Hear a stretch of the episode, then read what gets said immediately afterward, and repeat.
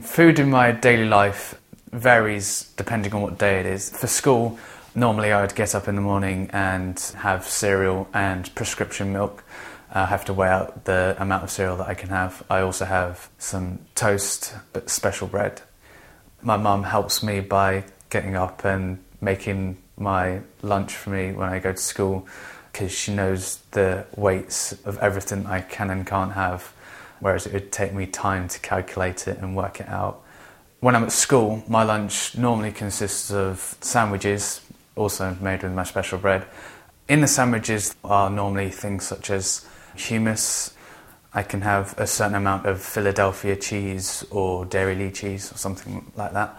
And because I can have 18 exchanges, this allows me to have um, more real foods such as crisps and perhaps chocolate bars or cereal bars. At weekends, lunch varies to what I have at school. Sometimes at weekends, I could have spaghetti on toast or soup or soup and a sandwich.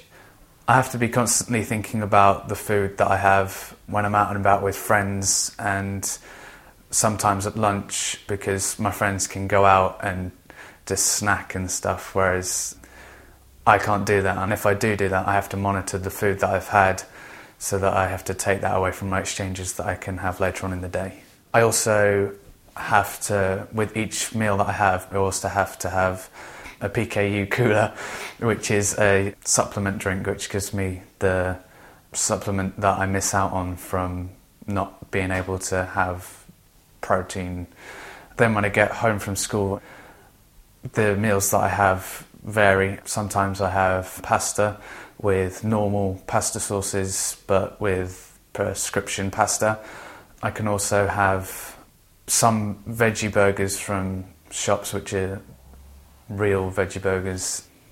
Sometimes I can have potatoes and real spring rolls.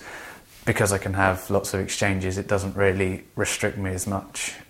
I always have to monitor what I've had through the day. For example, if I've had a spring roll for dinner, this means that I cannot have potato with it because potato also has um, quite a lot of exchanges as well. I would have to have something like sweet potato, which is low in exchanges, so I weigh up and balance the amount of exchanges that I've had. I'm 17 at the moment and will be thinking of moving to university, hopefully in a few years.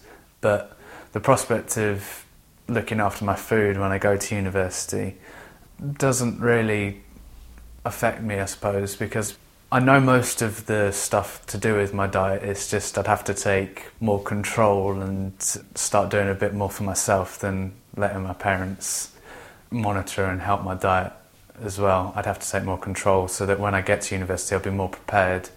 And also, I'd probably have to learn the weights of various foods so that when I get there, it'll be no problem for me. The Open University. For more information, go to www.open.edu